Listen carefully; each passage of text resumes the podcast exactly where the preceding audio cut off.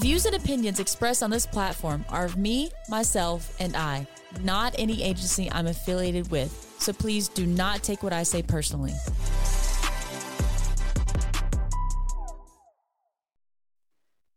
So if you know me, you know I have a lot of opinions about a lot of things. And one that I have an opinion on, and a very strong one, is recently in the news, there were the two medics that were charged with murder after their patient died. Whether it was in their care or not, it, um, it's still kind of unclear, but regardless, the patient died because of the lack of, I guess you could say, care or empathy or basic human emotions towards this patient. So, I'm going to do this episode in one take, so bear with me. But I just want to bring a couple of points to, I don't know, to mind as you think about this case. So, with this case, there are many things to consider, and I'm going to go ahead and lay out the names of the people. The patient is Earl L. Moore Jr., and the two medics that are being charged with his murder are Peggy Finley and Peter Cadigan. So let's just start off with their names. Peggy, who names their child Peggy? And Peter just, eh, you know, whatever. Um, but I just, it is disgusting, if nothing else. It is disgusting the pure negligence that these these medics carried on this scene and on this case in general.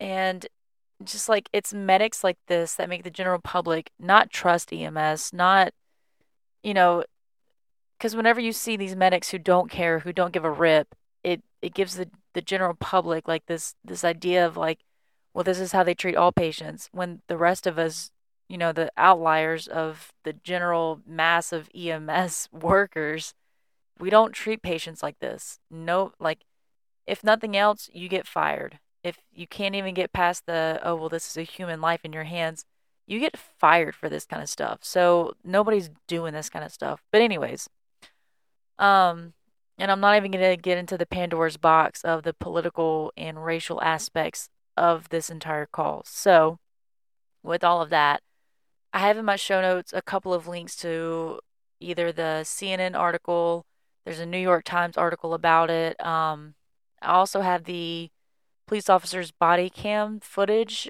in the show notes as well. There's three different ones, all kind of give the same idea.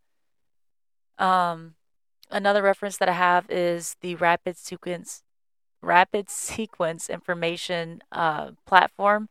It's by the EMS 2020 podcast. They have their own YouTube channel and they go through like this case as well. And a lot of well, most of what I've what I've gathered from this case is from that video, so I'm going to also reference that.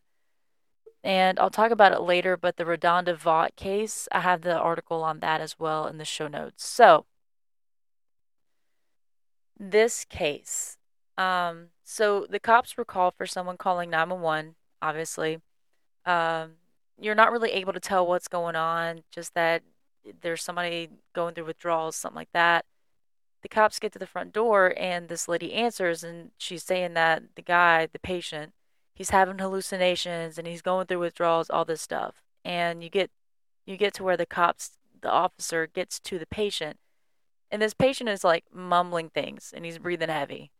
And you can kind of tell his skin's glistening a little bit, he's sweating, but you look around and everybody else is in coats. So that's issue number 1.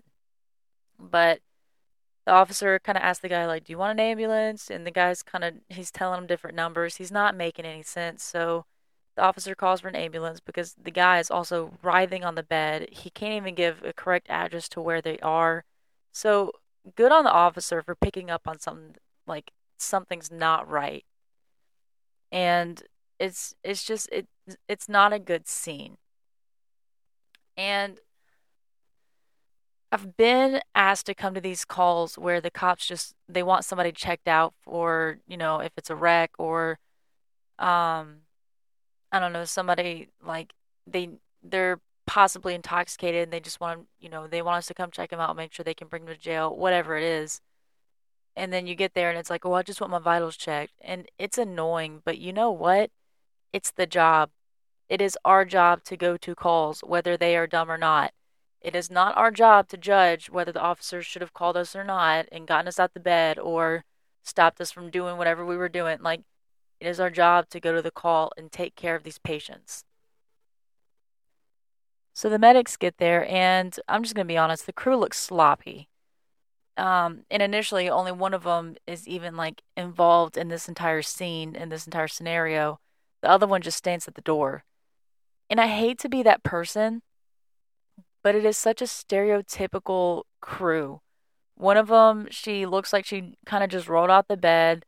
She looks tired already. The other one, and I hate to say this, he's overweight, like wildly overweight, to the point that it's like, dude, if you go up this flight of stairs, you're probably going to be out of breath and just you don't have to be a supermodel, you don't have to be the most fit person in the room, but like at least take care of yourself if you're going to be in this job telling other people what is healthy and what is not healthy and how to how to live their life.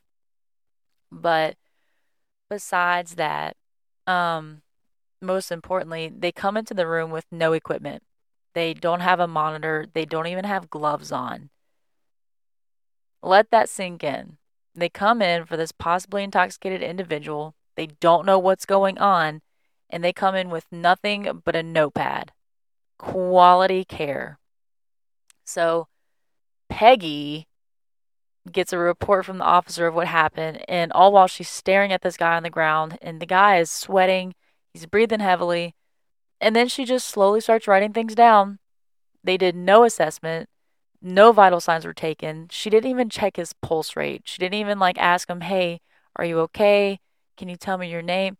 Like even if they were dispatched to a drunk person, like the cops' body cam shows on one of them, there's no reason why they would have stayed.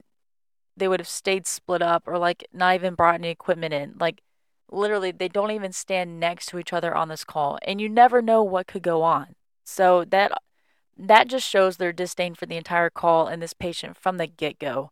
Body language has been everything reviewing this footage. And just in general, the patient is obviously not okay, even if he's just drunk or if he is de- detoxing, whatever it is, there's still a number of things that could be going on. He could have fallen and that's why he's on the ground, and maybe he has a head bleed, or maybe he took something. I'll get to that later. So the medic tells the guy repeatedly and in such a distasteful way, get up literally she yells at the guy to sit up like she's his mom and then keeps asking him his birthday like he's going to be able to answer it after she asked him about like 20 times. And then she further says phrases like, You're going to have to walk. And I'm seriously not in the mood for this. If you want to come with us, you better get up. Like, it's not working. So the cops start just dragging the guy out of the house. And the medic says, No, he's just being lazy. Come on, man, get up or you can stay here. The attitude that the medic had with the patient was not only uncalled for, but then the vibe of everyone in the room, like it just gets sucked out of everybody and they all just fall into this role. And it's just blatant disregard for the patient. It is blatant disregard for that the situation is not looking good, that the guy cannot stand up, he's not being lazy, so they spend about 10 minutes just trying to get him outside when they could have just grabbed a stair chair versus dragging him out. Literally, dragging him out. And you can see it every time he stands up, like he looks pale, but every time he stands up, like he starts falling. And it's not like a like a child throwing a tantrum. The guy's not doing good and he looks like he's passing out. And like not even just the stair chair, bringing the stretcher closer to where the house is. Like, there's steps to get up to the house, it looked like. So, yeah, it makes sense to get a stair chair, but also, like, if you're to make him walk and drag him out, bring the stretcher closer. And whenever they get to the stretcher, he literally lays on the stretcher, and it's obvious that he can't stand. And they're sitting there like, this is getting real silly, Earl. Like, my man's can't stand. He's probably passed out. He could have been dead on that stretcher for like a solid minute before anyone ever even bothered to help pick him up. So when they lift him onto the stretcher, the other medic or whomever he is, whatever he is, He manhandles him and it looks like he grabs his face and slams him into the stretcher. Now, if he did that or not, I don't know, but it is 100% what it looked like. So then the medics like burrito him in with blankets. They burrito the patient face down, strap the belts on so tight that he can't even move his head left or right. They straightened him down so tight, like it just it made me sick. And even if he was supine on the stretcher, so like even if he's not laying on his stomach, but he's laying on his back, he was burritoed in so hard and like just the way the way the straps were so tight, there was, still would have been no way of airway protection for him. And if nothing else, nobody transports patients like this anymore. This is called hog tying your patient, and nobody does this. Again, not to get political, but the George Floyd case should have capitalized this in regards to positional asphyxia. And that's kind of what I want to talk about a little bit. But before I get to that, I want to talk about alcohol withdrawal. So, from the get go, the lady that answers the door, she's, I think she's startled by seeing the cops because she's like, there's no guns here. You know, there's nothing wrong with us, blah, blah, blah. But she says that he's going through withdrawal. And with alcohol withdrawal symptoms, you have things like anxiety, hallucinations, agitation, and it can occur several hour, several hours after a person has their last drink. And I mean, further, there are more concerning aspects of withdrawals, such as like seizures and death. So it's not just that he's withdrawing, but he's so far into the withdrawal that he's having hallucinations. And ERs will actually prescribe alcohol in little bits to people going through withdrawals because they'll also get like tremors and you cannot function going through a withdrawal. So it's not just a light thing of like, oh, I haven't had a drink. Let me, it's very serious. So, not even to mention with him being altered and unable to answer basic questions, like it takes him a minute to get out his name he's not even able to answer like the address that he's at.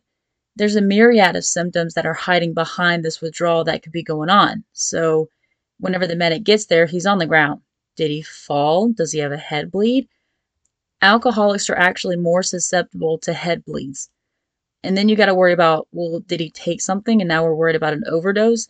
This isn't just something of like, he's a drunk, we got to transport. And in reality, and I'm calling myself out on this, drunk shouldn't just be, oh, he's drunk, let's take him to the ER. You do have to do a thorough and full assessment. You have to look at your vital signs. You have to look at what could be going on. This person is altered. Maybe they're not able to tell me everything that's going on. Now, do you have to put everybody on a backboard, put a C collar on them, and you know, transport them emergently lights and sirens? Not necessarily, but still, you have to take everything in consideration and I'll just be very honest. I'm I'm calling myself out on that. In all in all honesty, with this case, I've been one to roll my eyes at drunks, and I've been one to not have the best la- like the best sense of pity on these people going through withdrawal because you know in my mind it's oh well they have you know they don't have enough control but these are still patients and this was a man who required a full assessment and workup but was never granted that amount of compassion or care by the very people he called for. And that's a shame. So, secondly, with the positional asphyxia, the problem with transporting patients face down. One is a lack of comfort. Like your chin is down on the stretcher, it's got to be uncomfortable. But more importantly than that, he can't move his head from either side. Like he can't move his head to the right or to the left so, with that, your throat and airway can become occluded and blocked off, so you can't breathe. And with him being on his stomach, the pressure of his own weight on top of the straps from the gurney being cinched so tight as they were, it creates a vacuum of sorts and causes the lack of ability to effectively transfer O2 and CO2, so he can't breathe right. And he ended up suffocating to death, laying there in the care of the very people he called for. like on my favorite podcast, uh, the World's Okayest Medic podcast, um, my friend Mike Crunchio brings up a good point. In other recent events, that you have the the RaDonda Vaught case where this nurse was basically charged of murder um, when she gave a paralytic to a patient instead of like a sedative or whatever was called for. So with this paralytic, once given, the patient can't even move. They can't breathe. They can't do anything on their own. So all of these nurses were behind her and at the same time acknowledging that, you know, it was a quote unquote murder charge, even though it was extreme. It's just the it's the exception of legalistic implications, but RaDonda still made a negligent mistake that caused that caused a patient their life. And from someone who has been intubated while awake, it is terrifying. It is absolutely terrifying knowing that you can hear everything going on you're feeling everything, and there is nothing you can do about it. You can't even breathe on your own. So I can't fully imagine, but I can imagine the absolute terror that this patient felt while lying there, unable to move, unable to breathe, just slowly dying, and you can't even tell anybody.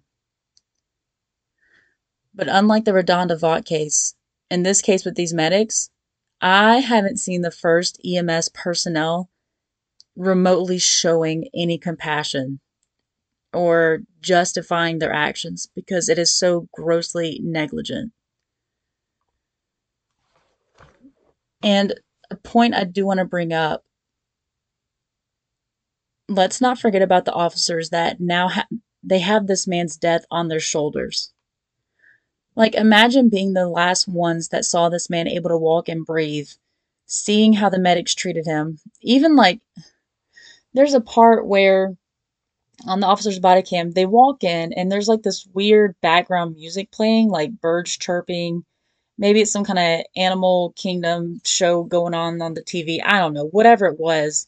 But it's like a nice, soothing background noise.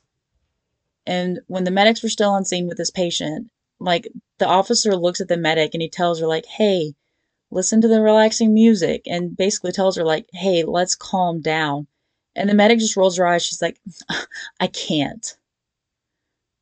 But now these officers who had to drag this patient out, they watched they watched them like throw this patient onto the stretcher, strap him down tight to where he can't move. Now these officers have to live knowing that this patient is dead and I'm sorry, but they could have done something to stop it. I understand that like, oh, well those are the medics. They're the ones that are supposed to help. But at the same time, you see something that's obviously wrong, say something. But that's all I got. I think the medics should rightly be charged with murder. I think that what they did was absolutely uncalled for. I think that if anyone sees somebody like a if somebody sees someone treating anybody else this way, I think they should be called out on out on it and they should be fired. Like I just you can't treat people this way and be in this job. So that's my uh one take on that situation. Um but that's all I got. Again, I have in the show notes all of the links and stuff like that that I'm going to use. And I would love to know everybody else's opinions, everyone else's thoughts. I do have a question I want to bring up.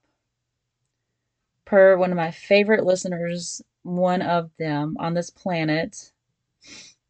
I have a question for my EMS people. Do you sleep with your socks on or off at the station while you're on duty? And it is a very important question to this listener. Dustin, if you're listening, you're welcome. I finally put the question in there. But now I'm kind of curious do you sleep with your socks on or off at the station while on duty? I do. Maybe that makes me gross. So, with that, if you have any questions, comments, concerns, or future topic ideas, please email me at 22 at the lips podcast at gmail.com. Again, that's 22 at the lips podcast at gmail.com. Be safe out there, friends, and never stop learning.